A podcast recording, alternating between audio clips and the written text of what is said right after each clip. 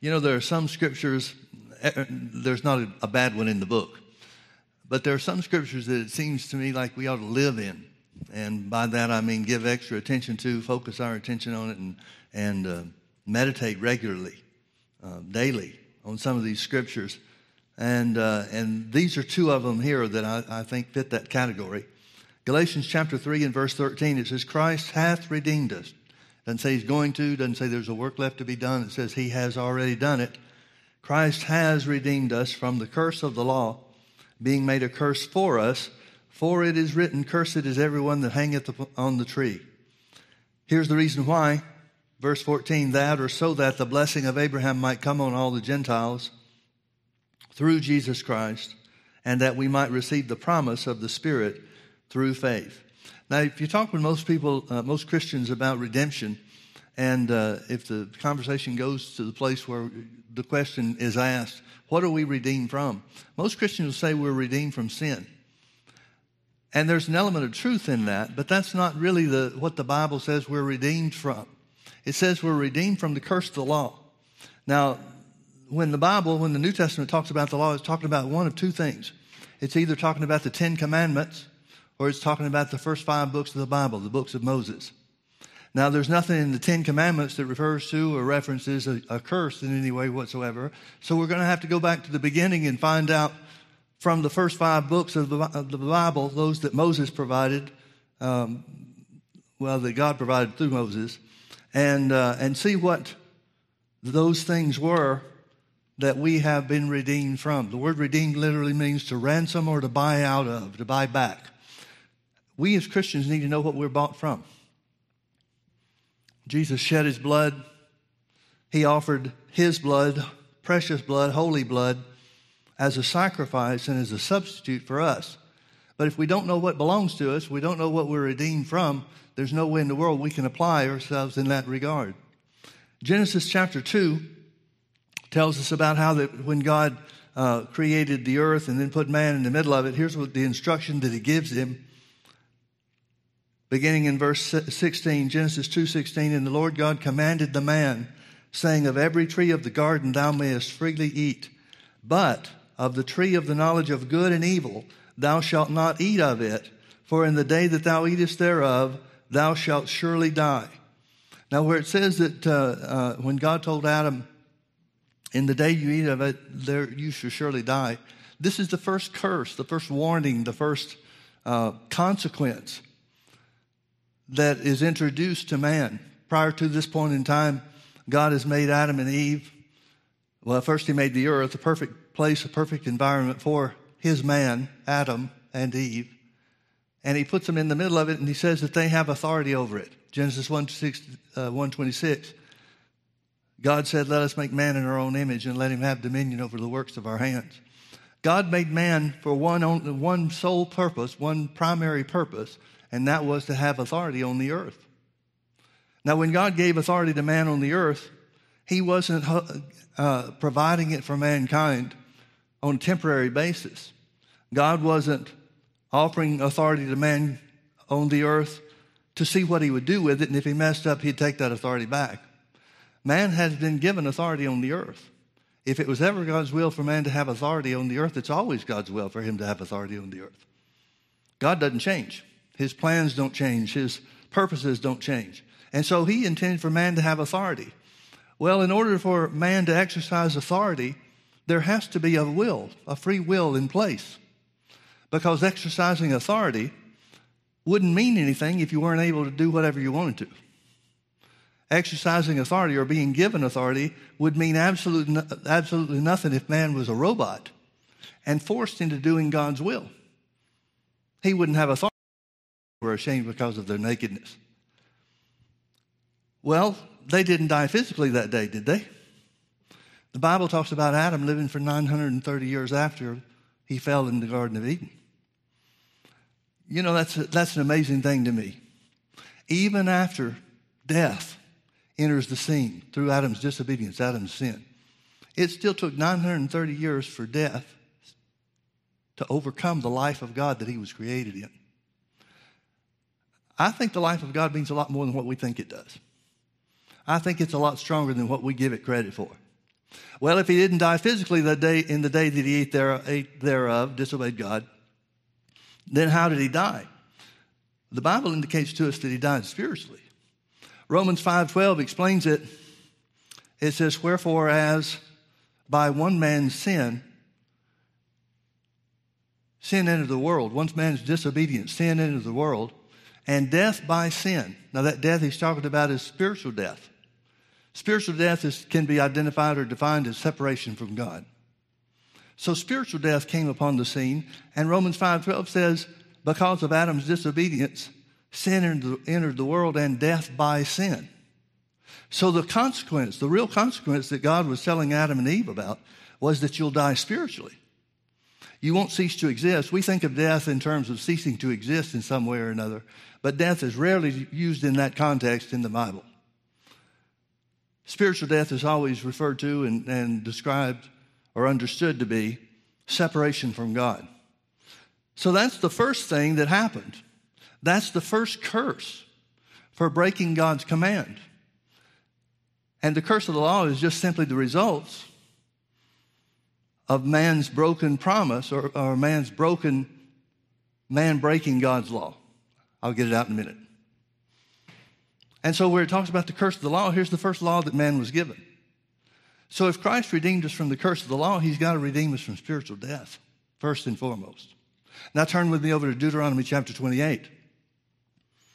Deuteronomy chapter 28 tells us about the curse of the law, the blessings of obedience to the law, and also the curses that come upon mankind because of the, the broken law of God. Beginning in verse 28, chapter 28, verse 15, the first part of the chapter is good, but it talks about the blessings rather than the curses. So we want to, for the sake of time, we want to just look at the curses. Deuteronomy 28, verse 15, it says, But it shall come to pass if thou wilt not hearken unto the voice of the Lord thy God, to observe to do all of his commandments and his statutes which I command thee this day, that all these curses shall come upon thee and overtake thee.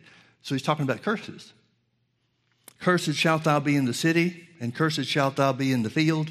Cursed shall be your basket and your store. Cursed shall be the fruit of your body and the fruit of your land, the increase of your kind or cattle and the flocks of thy sheep. Cursed shalt thou be when thou comest in, and cursed shalt thou be when thou goest out.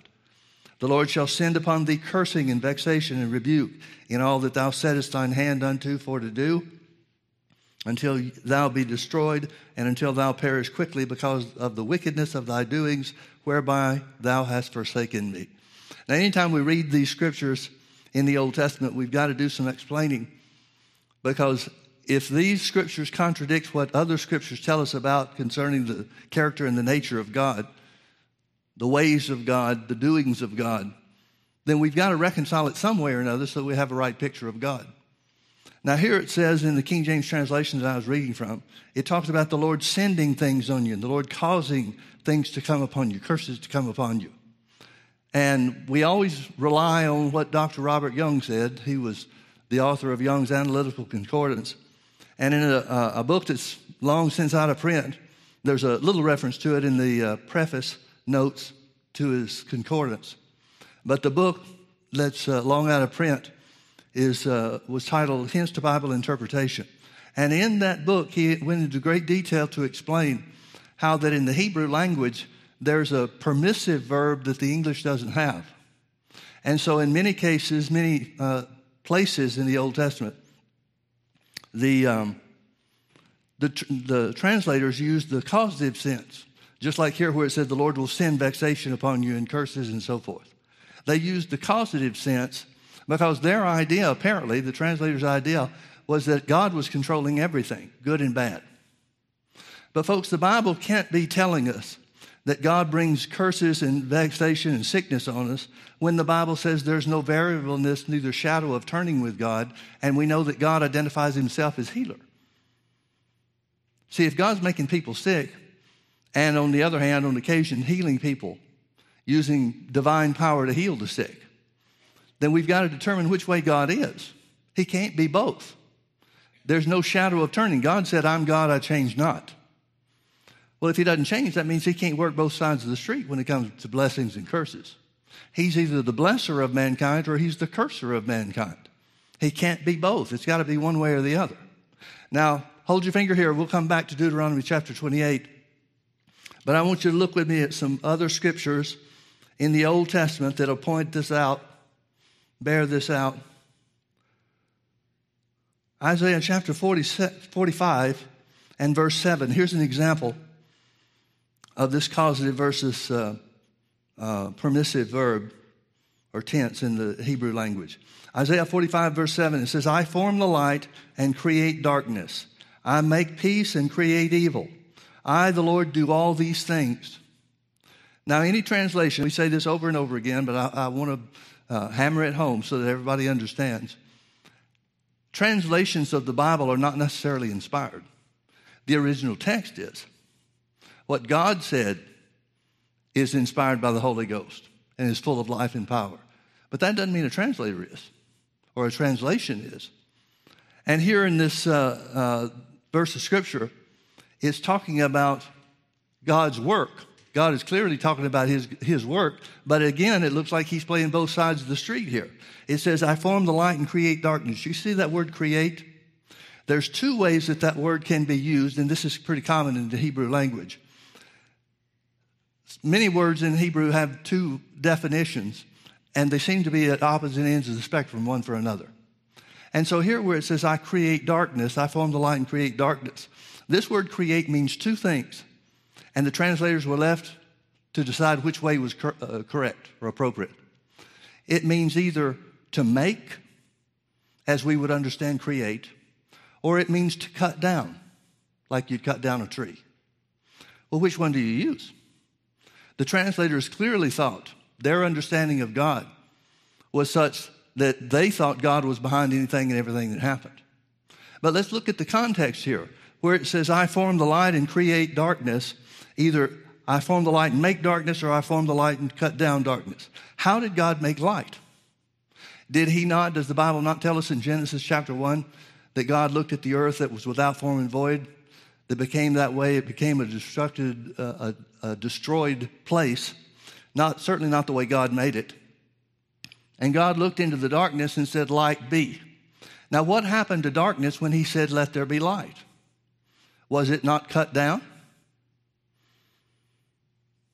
So, when God's telling us in Isaiah 45 7, I form the light and create darkness, he can't be working against himself. If he's forming the light and creating darkness, that would be working against himself and Jesus talked about every kingdom that opposes itself will fall. It can't stand. But we know from the Genesis account of creation which one this should be. I form the light and cut down darkness. I make peace and cut down evil. Here's that same word again. Which way should it be used? To make, is he saying he made evil? Or is he saying he cut down evil by making peace? Well, folks, if he made the evil, if God's the creator and the originator of evil, what right does he have to judge man for committing evil? What right does he have to command that man abstain from evil? Why would God express judgment or pass judgment on evil if it's something he made? I think you can see the point. So, where he says, I form the light and cut down darkness, I make peace and cut down evil, I, the Lord, do all these things. Turn with me to another verse of scripture in Amos the Old Testament book of Amos, chapter 3.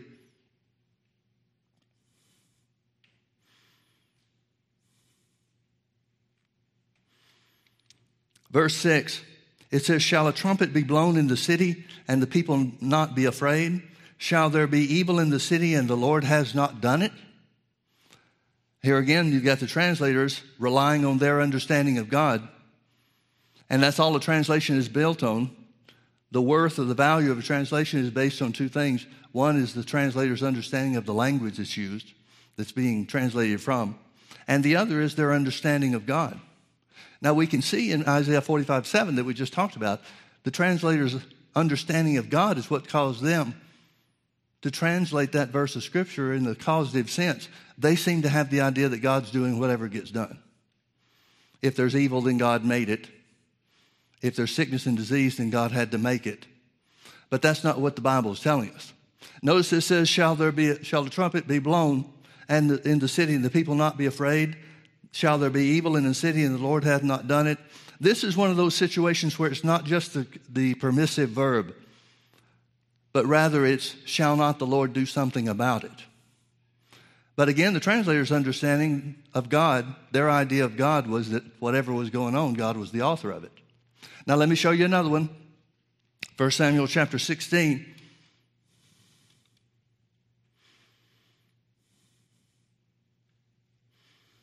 First Samuel chapter 16, verse 14. But the Spirit of the Lord departed from Saul, and an evil spirit from the Lord troubled him. Is that where evil spirits come from? If evil spirits come from the Lord, we have no business resisting them. If evil spirits are from God, and God says that He's good and only good, every good and perfect gift comes down from above, from the Father of lights, in whom there's no variableness, neither shadow of turning. That's James 121. If that's the way God is,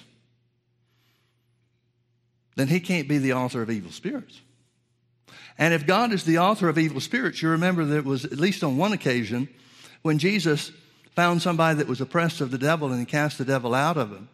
If the evil spirit in that individual was from the Lord, then Jesus has just worked contrary to the Father's will. Because if the Father's will is ever for somebody to be oppressed by an evil spirit, then since he doesn't change, that has to be his, his will for eternity. So if that's the case, then all the people that Jesus cast the devil out of in, in, his earthly ministry, he's working contrary to the will and the plan and the purpose of God, which makes him a sinner, which means he can't be the, the holy or worthy sacrifice for our redemption. But of course, we know that's not the case. An evil spirit from the Lord didn't trouble him. Therefore, when we come back to Deuteronomy chapter 28 and start looking at the things that the, the scripture says, and the things that God is attributed to or things that are attributed to him. We have to take with a grain of salt in understanding the rest of the Bible, interpret the rest of the Bible in such a way that it's consistent. So let me go back to Deuteronomy chapter 28. Verse 20, I think is where we stopped before. It said, The Lord shall send upon thee cursing and vexation and rebuke, and all that thou settest thine hand unto for to do, until thou be destroyed, until thou perish quickly because of the wickedness of thy doings, whereby thou hast forsaken me. Did you notice that it's talked about because of the wickedness of your doings? Folks, in the 28th chapter of Deuteronomy, God is telling mankind here's how things work. If you disobey my law, if you break my law, if you break my covenant, if you break my commandments, then these are the consequences. You'll be cursed in the city, you'll be cursed in the field. It's not that God is causing cursings or vexation or rebukes come upon people. It's that this is the way the system works once sin entered into the, on, upon the scene. He's just simply saying, saying, if you step out off of the curb into traffic, you're going to get hit. It doesn't mean he's driving the car ensuring you're run over.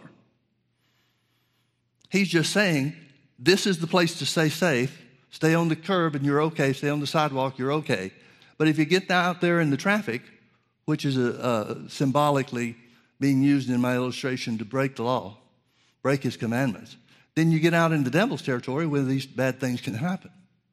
So God's just simply issuing a warning. He's not saying, here's what I'll do if you break my law. He's saying, here's what happens when you break my law. Verse 21 The Lord shall make the pestilence cleave unto thee until he has consumed thee from off the land, whether thou goest to possess it. Makes it sound like God's waiting for an opportunity to destroy you just waiting for you to step out of line. But that's not what he's doing. He's trying to warn his people not to break his commandments so that they don't put themselves in a position to, for the curse to take them or overtake them. Verse 22 The Lord shall smite thee with a consumption, and with a fever, and with an inflammation, and with an extreme burning, and with the sword, and with blasting, and with mildew, and they shall pursue thee until thou perish. And the heaven that is over thy head shall be brass, and the earth that is under thee shall be like iron. The Lord shall make the rain of thy land powder and dust. From heaven shall it come down upon thee until thou be destroyed. Folks, I want you to understand again, and it's not, it's not the causative verb, the verb that's being used or tense that's being used, it's the permissive. I want you to notice that even the weather is affected by whether or not they obeyed the commandments or broke them. He's saying very specifically, and, and maybe I should back up a little bit. When we talk about redeemed from the curse, there are three things that the Bible tells us, three things that the Old Testament reveals to us that are a part of the curse of the law. The first we saw in Genesis chapter 2 was spiritual death. Well, Jesus paid the price for spiritual death. He shed his blood so that we could have eternal life. So the opposite of spiritual death is eternal life. And that's something that we have now, according to what the scripture says. We're no longer separated from God. We're not disjointed from God, but instead we're united with Him, one with the Father, just like Jesus was one with the Father, according to Jesus' prayer in John 17. Well, the second thing that we're redeemed from, as far as the curse of the law is concerned, is poverty, lack. And all these things, the first thing that he talks to the children of Israel about, first thing Moses tells them about the broken law, the consequences of, of breaking God's law, is he talks about how the earth will not work for them. You remember after um, God came down and looked for Adam, and Adam was hiding from him because of his sin. You remember the curses that were pronounced on the earth. He told Adam that the earth would only produce for him now through the sweat of his brow. Well, apparently the earth was producing for him in some other way besides that before the fall. I'm not sure exactly what that would be, but we do know that the, the pattern the Bible establishes in Genesis chapter 1 is that God created everything through the spoken word. The Bible tells us that God's words created everything that we see and know and experience here in this physical and natural realm. So it could be that the earth produced for Adam through the use of his words and not just the sweat of his brow. It talks about how the, earth will produce thorns and thistles for him from that point forward, from the point that he sinned against God. Well, I'm sure Adam was wondering what are thorns and thistles? He's never seen those before. They've never been part of the, the created earth up until that point in time. And so the earth is clearly going to work against the man and his efforts rather than for him like it was originally designed to do. So that makes it the second part of what we're redeemed from, or what redeemed from the curse of the law really means. First, we're redeemed from spiritual death. Secondly, that we're redeemed from poverty. And the third thing we're redeemed from is sickness and disease. There was no sickness and disease until after the fall.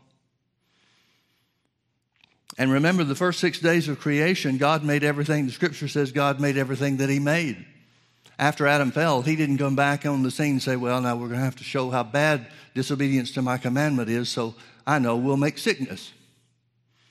The Bible says God made an end of everything that he created at the end of the sixth day. Well, where's sickness and disease? It's nowhere to be found. It didn't exist on the earth. There was nothing that could hurt or harm mankind on the earth in any way whatsoever. So, therefore, we have to conclude that God can't be the author or the creator of sickness and disease since sin was its origin. But man didn't know anything about that. God didn't, didn't bother to tell him, now you're going to start experiencing all kinds of different sicknesses and diseases. I'm sure Adam's first sore throat was quite a surprise to him because he knew nothing about sickness and disease. There was no such thing prior to the fall. And everything that we're going to read in this 27, uh, 28th chapter of Deuteronomy has to do with the curse of the law, including poverty and sickness and disease. But that's not the way God wanted it to be. Verse 25 The Lord shall cause thee to be smitten before thine enemies. Here again, causative instead of permissive. Thou shalt go out one way against them and flee seven ways before them, and shall be removed unto all the kingdoms of the earth. Your carcass shall be meat unto all the fowls of the air and unto the beasts of the earth, and no man shall fray them away. The Lord will smite thee with the botch of Egypt. Some uh, scholars believe that's leprosy, and with the emerods, and with the scab, skin diseases, and with the itch, whereof thou canst not be healed. So he's talk, talking about how that there are some conditions that make up the curse of the law that are incurable. The Lord shall smite thee with madness and blindness and astonishment of heart, and thou shalt grope at noonday as the blind gropeth in darkness, and thou shalt not prosper in thy ways. and thou shalt be only oppressed and spoiled evermore, and no man shall save thee. Thou shalt betroth a wife, and another man shall lie with her. Thou shalt build a house, and thou shalt not dwell therein. Thou shalt plant a vineyard, and shalt not gather the grapes thereof. So you can see that family and social issues are also concerned and a part of the consequences of God's broken law. Thine ox shall be slain before thine eyes, and thou shalt not eat thereof. Thine ass shall be violently taken away from before thy face, and shall not be restored to thee. Thy sheep shall be given unto thine enemies, and thou shalt have none to rescue them. Thy sons and thy daughters shall be given unto another people, and thine eyes shall look and fail with longing for them all the day, all the day long. And there shall be no might in thine hand.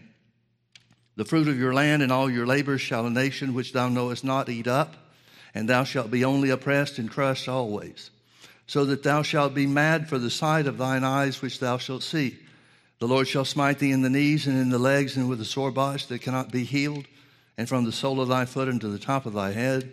The Lord shall bring thee and thy king, which thou shalt set over thee, unto a nation which neither thou nor thy fathers have known, and there shalt thou serve other gods, wood and stone.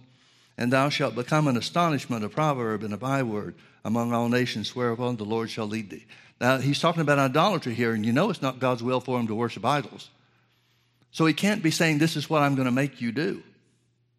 He's just saying, This is the result. You start down the road to disobedience, you're going to make it that way, then what right does he have to judge his people? Hundreds of the grapes or the worms shall eat them.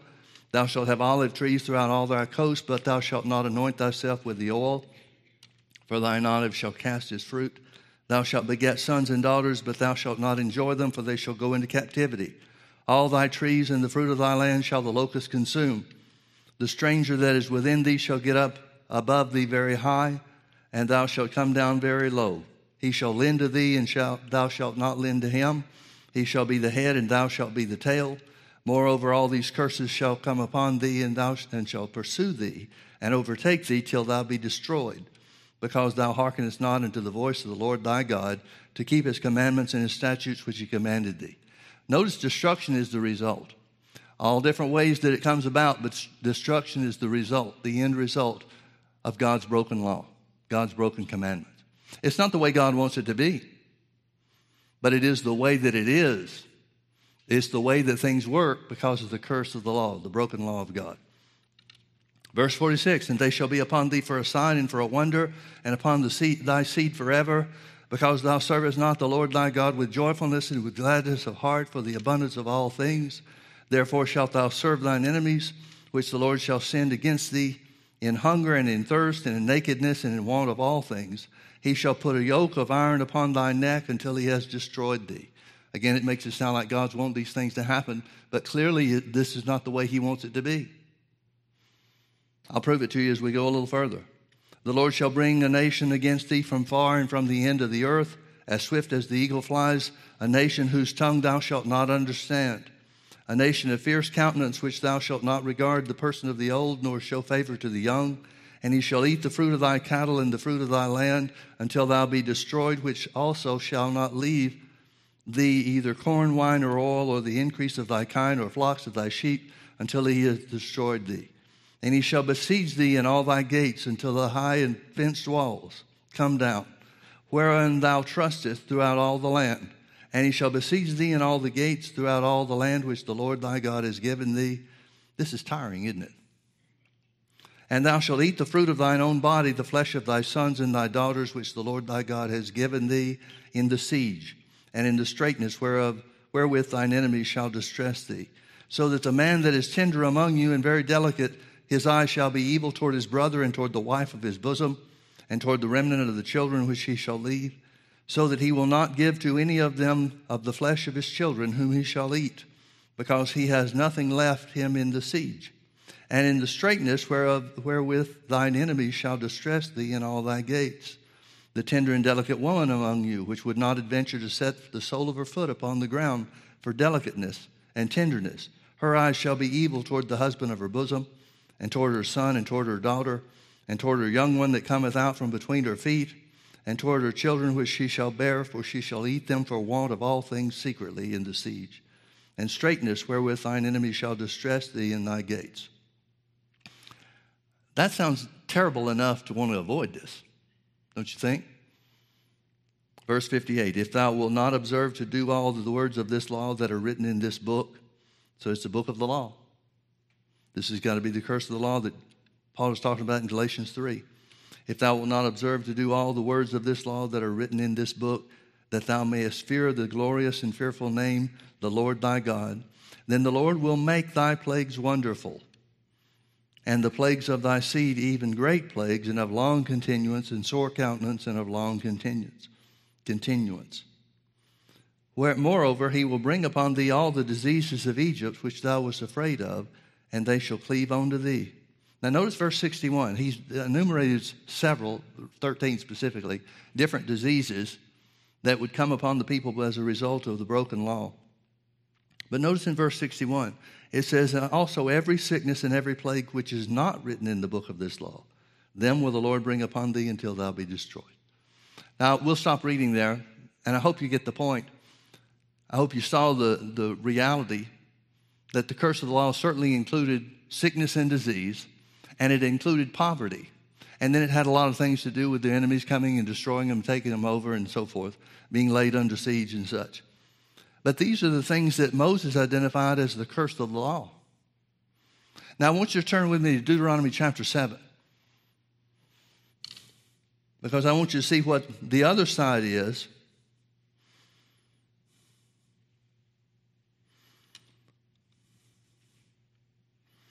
Let's see where we want where do we want to stop start here. Let's start in verse 11. Thou shalt therefore keep the commandments and the statutes and the judgments which I command thee this day to do them. Wherefore it shall come to pass, if you hearken to these judgments and keep and do them, that the Lord thy God shall keep unto thee the covenant and the mercy which he sware unto thy fathers. And he will love thee and bless thee and multiply thee. And he will also bless the fruit of thy womb and the fruit of thy land, thy corn, thy wine, and thine oil, the increase of thy kine and the flocks of thy sheep, in the land which he sware unto thy fathers to give thee. Thou shalt be blessed above all people. There shall not be male or female barren among you or among your cattle. And the Lord will take away from thee all sickness, and will put none of the evil diseases of Egypt which thou knowest upon thee, but will lay them upon all them that hate thee.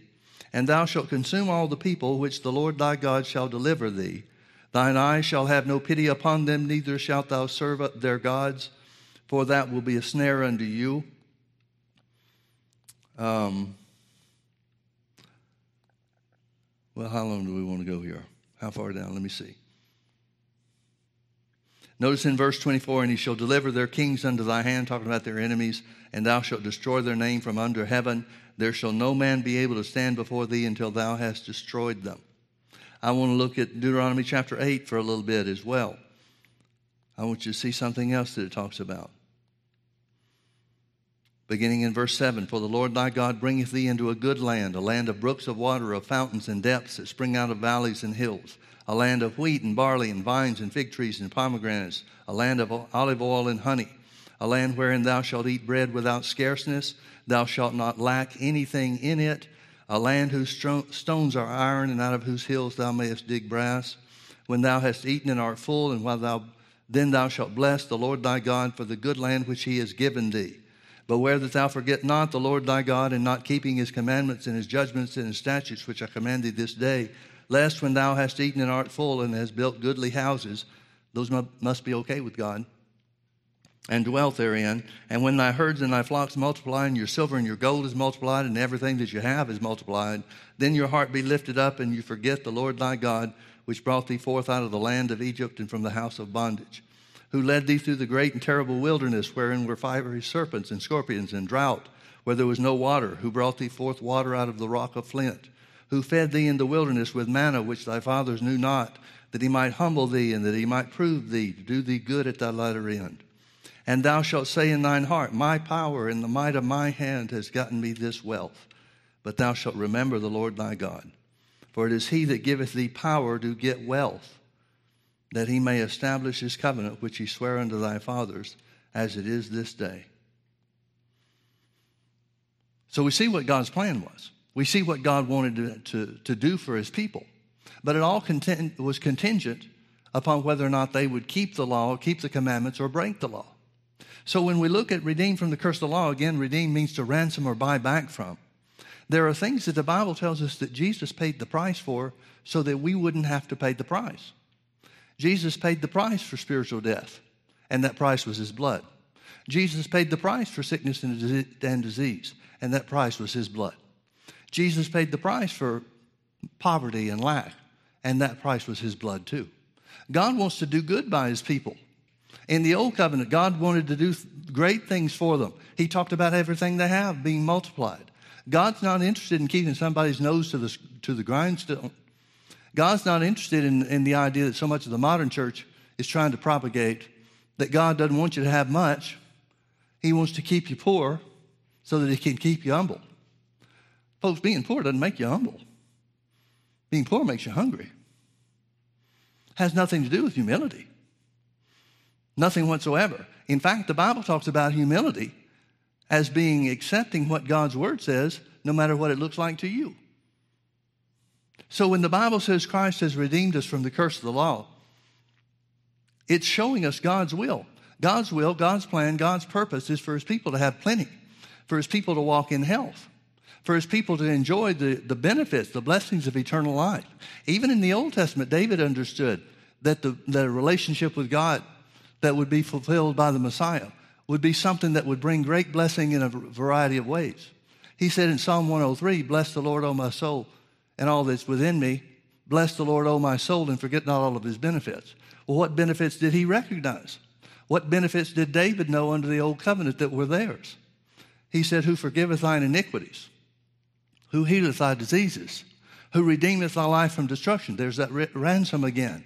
Who redeemeth thy life from destruction and crowns thee with loving kindness and tender mercies. Who satisfies your mouth with good things so that your youth is renewed like the eagles. That's God's plan, folks. That's what God wanted to take place. So when the Bible says in Galatians chapter 3 and verse 13, Christ has redeemed us from the curse of the law, He's bought us out of all these things. His blood paid the price. Now, a lot of people don't know what they have. Have you ever had an experience? I assume some of you had, at least, maybe most of you. Have you ever had an experience where you put your hands in a pocket of a pair of pants or a jacket, maybe, or something you hadn't worn in a while, and you found money in it? And then it triggers your memory, and you remember that, that you put money there.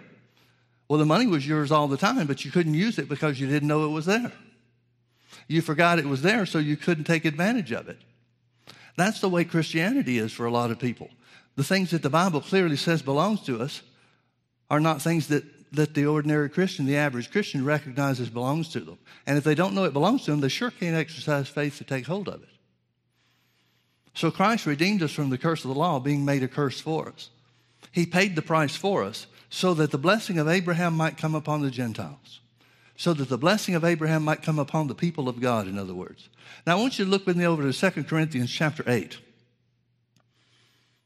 I'm running out of time here, so we want to cover a couple of things real quickly. I want to read verse 9. It says, For you know the grace of our Lord Jesus Christ, that though he was rich, yet for your sakes he became poor, that you through his poverty might be rich. Now, I want to ask you a question, folks. When did Jesus become poor? Some people will say, well, Jesus became poor when he was here on the earth. And I wouldn't argue a bit that coming to the earth is a step down from the presence of God. I wouldn't argue that in any way whatsoever. But, folks, how in the world could Jesus just be considered to be poor when he was here on the earth and he had a treasurer, which means he had to have money? And the Bible tells us that even on the night Jesus was betrayed and Judas went out, Jesus and, and uh, had a private conversation with Judas. And Judas was the treasurer, and the Bible says he was stealing money out of the bag. But John says that when Judas left the Last Supper, the disciples assumed that he was gone out to give money to the poor. Now, folks, what kind of record you, would you expect to have for every time you leave the room for people to think, oh, he's going to give to the poor? I mean, that has to be a common occurrence, a constant occurrence almost, for that to be what they assumed was taking place. Well, one thing's for sure if you don't have something, you can't give it. So if Jesus is giving to the poor with regularity, as the scripture identifies, then there had to be enough money on hand for it to be done. Now, some people will say, yeah, but Jesus talked about the Son of Man not having anywhere to lay his head. Jesus said he didn't have anywhere to lay his head when he was away from home on his ministry endeavors. But Jesus was responsible for his mother. Since his father is off the scene, Joseph is not talked about when Jesus is an adult.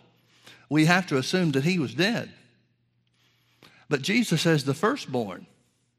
He had brothers and sisters, literally half brothers and sisters. But he was responsible. The law of Moses demanded that he was responsible for his mother's care. Well, what kind of care could you provide for your mother if you didn't have a house? I think a lot of Christians have the idea that Jesus was some homeless guy living under a bridge. But if that's the case, then why did the Roman soldiers gamble for his clothes when he went to the cross? The Bible talks specifically. Now, think about the detail given us here. The Bible speaks specifically about Jesus having a coat that didn't have a seam in it, it was one continuous cloth, which implies that it was very costly. It was kind of like Joseph's coat of many colors, perhaps, something like that. But it was very costly, it was very fine. And that's the reason why the, the Roman soldiers gambled for his clothing. They didn't want to tear it, uh, tear it in pieces and divide it among them. So they gambled for it. Now, have you ever heard of any homeless guy under a bridge, people doing anything with their clothes in a useful manner when they die? No, we understand that people that are living in, under a bridge, homeless people living under a bridge, they don't have much in the way of clothing. And there certainly wouldn't be any situation where people would want the clothing. If anything, you'd probably want to burn it. So, how could Jesus have taken care of his mother? And remember, this is a really important issue because this is the law of Moses. It commanded the firstborn, well, firstborn children, hopefully the firstborn son, but it commanded the firstborn to take care of the parents. And if Jesus does not do that, then that makes him a sinner too. That makes him a lawbreaker. So he had to take care of his mother. And folks, we see a hint of that when he was hanging on the cross. And he looked down at John just before he gave up the ghost, just before his spirit went down to hell to pay the complete paying the price. He looked at John, and Mary was close by. His mother Mary was close by, and he said, Behold your son, talking to Mary. And he said, John, behold your mother. In other words, he transferred the care of Mary, his mother, to John when he was on the cross. So Jesus had to have a home. In fact, some different translations, the NIV is one and the ASV is one, and there are some others uh, less well known. But the story about the people bringing in the guy on the cot and tearing up the roof and letting him down in the middle of the crowd, there are several different translations, uh, four that I'm aware of, that talk about Jesus being at his own house in that day, that he went to his house. And the Bible tells us that Jesus, beginning his earthly ministry, he moved from where he was to Capernaum. Well, what does that mean? If he didn't have a house, you can't hardly call that a move, can you? So the idea that Jesus didn't have anything here on the earth is ridiculous. He had a treasury, he had treasurers, he was responsible for somewhere in the neighborhood of 120 to 150 people at any given time. Even the story of the loaves and the fishes, where Jesus multiplied the loaves and the fishes. When the disciples come to him and bring to Jesus' attention the fact that they've gone three days without eating, Jesus said, Give them something to eat. The disciples' first question was, Where are we going to buy that much food? The question was not where are we're going to get the money for that much food. The question is, where are we going to find that much food to give to the people? And then that's when Jesus said, What do we have? And somebody said, Well, one little boy's got a lunch, five loaves and two fishes, and Jesus multiplied that and fed 5,000. But even at that, the disciples didn't say, Well, we don't have that kind of money. They said, Where would we buy that much food for 5,000 people? I guess they didn't have a Costco nearby. So the idea that Jesus was impoverished here on the earth just doesn't fly and doesn't uh, jive with the other scriptures. But here in 2 Corinthians chapter 8 verse 9, if Jesus was made poor or took the penalty of poverty on himself just like he took the penalty of sickness and disease, and just like he put the pen, took the penalty, our penalty, our punishment for spiritual death upon him, then this has to be talking about the cross. For you know the grace of our Lord Jesus Christ, that though, for, that though he was rich, yet for your sakes he became poor, that you through his poverty might be rich. Now, some people, another argument on this is some people will say, well, Jesus became spiritually poor. Folks, spiritually poor people don't raise the dead. Spiritually poor people don't perform miracles and healings. Spiritually poor people don't multiply loaves and fishes and turn water into wine. There's no way this was spiritual poverty. Somehow or another, it seems like every, a lot of people take the position of trying to spiritualize everything. There's no spiritualization of anything taking place here. Isaiah 53 5 says, The chastisement of our peace was upon him. In other words, he paid the price for poverty and lack. And his intent, God's intent, is to reverse every part of these curse of the law, every aspect or characteristic of the curse of the law. To reverse spiritual death and provide eternal life. To reverse sickness and disease and provide divine healing and health. To reverse poverty so that we, through his poverty, the chastisement of our peace that was upon him, would make us rich. Now, when you talk about rich, people have a problem with that a lot of times. The word rich means a lot of things to a lot of people, and it's always a relative term. Nowhere does the Bible tell us that God will make us a billionaire. Doesn't tell us He won't. But see, a lot of people think of rich as being a dollar amount. And the word rich just simply means a full supply, it simply means abundance. Paul goes on to talk to the Corinthians in the next chapter about God's ability to make all grace abound toward us so that we are sufficient and have the resources to give to every good work. I think God thinks bigger about what He wants His children to have than we do. And we've had hundreds of years of the church trying to talk us out of it. So maybe it's understandable. But Christ has redeemed us from the curse of the law. He redeemed us from the curse of the law by becoming our substitute, by paying the price for us. Now, what sense would it make? If Jesus paid the price for spiritual death, what sense would it make for us to still operate as spiritually dead people? Paul said, You who were dead in trespasses and sins, writing into the Ephesians, you who are dead in trespasses and sins, God has raised to sit together with him in heavenly places. It's a reversal because of the payment that was made. So, what sense would it make for Jesus to pay the price for us, not just for spiritual death, but also for sickness and disease, for us to live under the bondage of sickness and disease? That's not His plan.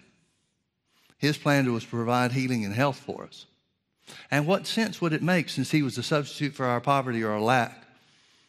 The earth working against us instead of working for us like it was designed to.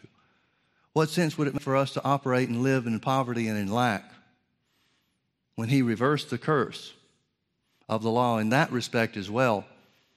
And the Bible clearly states that God's plan and purpose is for us to be rich. I like Deuteronomy 7 and 8 because it talks about what God considers to be a, the normal way for us to live, the lifestyle of his people. He's talking about silver and gold multiplying. He's talking about building goodly houses. He's talking about cattle and sheep multiplying. He's talking about everything that we have multiplies. He's talking about the, the trees of the crops that, the, that his people would, would uh, plant and harvest. He talks about increasing and being abundantly provided for in every regard. He must be okay with that kind of stuff. He talked about providing us a place where we'd eat without scarceness. He talked about providing a land, a habitation for us where everything that we need is provided for because he redeemed us from the curse of the law. He redeemed us from the curse of the law. He redeemed us from spiritual death. He redeemed us from poverty. And he redeemed us from sickness and disease. Now, whether we take advantage of that or not is up to us. His job is to show us what belongs to us, and he does that quite well. Our job is to take hold of it how do we do that? Well, remember where we started in Galatians 3. Christ has redeemed us from the curse of the law, being made a curse for us, for it is written, Cursed is everyone that hangeth on a tree. Galatians 3.13, verse 14, that the blessing of Abraham might come on the Gentiles through faith. Through faith. It's through this wonderful thing called faith that belongs to us. Now, I know the arguments, I know the objections that come up in our minds. I know that it's easy for people to say, well, how can we say that healing belongs to us when there's sickness in our bodies? How can we say that God has made us rich, which is what faith would do? Faith would declare what God said about it, no matter what the circumstance looks like. So, how can we, how can we say that we're abundantly provided for? How can we say that we're the, the people of God who have been made rich when we're stacked up to our eyeballs in bills and debts and so forth? Well, folks, there's two kinds of people. There are the people that believe what God's word says and people that don't. Which one are you? You decide. You choose. Paul seemed to have some experience with this kind of thing in Romans chapter 3. Uh, um, maybe it's chapter 2. Romans chapter 2. I guess that's where it is. But he talked about the advantage of the Jews over the Gentiles because they were the ones that first received the word of God, talking about the Old Testament. But then he says, But what if people don't believe what we're saying? He said, Shall the unbelief of others rob us of the blessings of God? God forbid. Let every man be a liar and let God be true. Let God be true and every man a liar. Folks, even if the liars or the lies are coming from your own head, God's word's still true. Remember what Jonah said in the belly of the fish they that observe lying vanities forsake their own mercies. He's calling the circumstances of being swallowed by a fish and all the negative and gross stuff that's going on uh, uh, as a result of that. He calls those lying vanities. Now, we would call them physical facts. And they are physical facts. They are really what's going on in his life. But he knew from his relationship with God and the power of his word that there's a greater truth that can change the circumstances. And they did. Those lying vanities changed. Christ has redeemed us from the curse of the law. Let's pray. Father, we thank you so much for sending Jesus to be our substitute. We thank you, Father, that Jesus paid the price for sin, literally spiritual death, sickness and disease,